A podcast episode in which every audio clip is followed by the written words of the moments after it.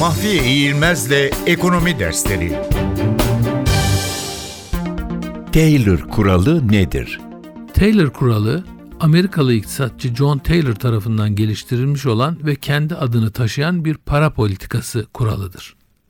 Taylor kuralına göre merkez bankalarının kısa dönem borç verme faiz oranlarını gerçekleşen gayri safi yurt içi hasıla ve potansiyel gayri safi yurt içi hasıla arasındaki fark ile gerçekleşen enflasyon ve hedeflenen enflasyon oranı arasındaki sapmalarla aynı yönde değiştirmesi gerekiyor.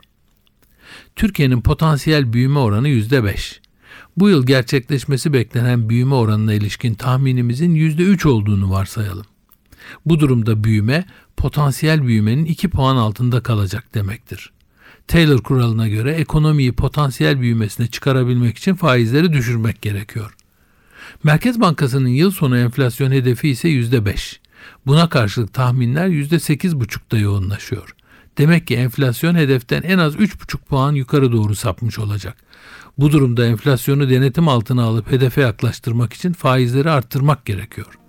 Merkez Bankası bu durumda ya enflasyon ya da büyüme seçimiyle karşı karşıya kalmış demektir.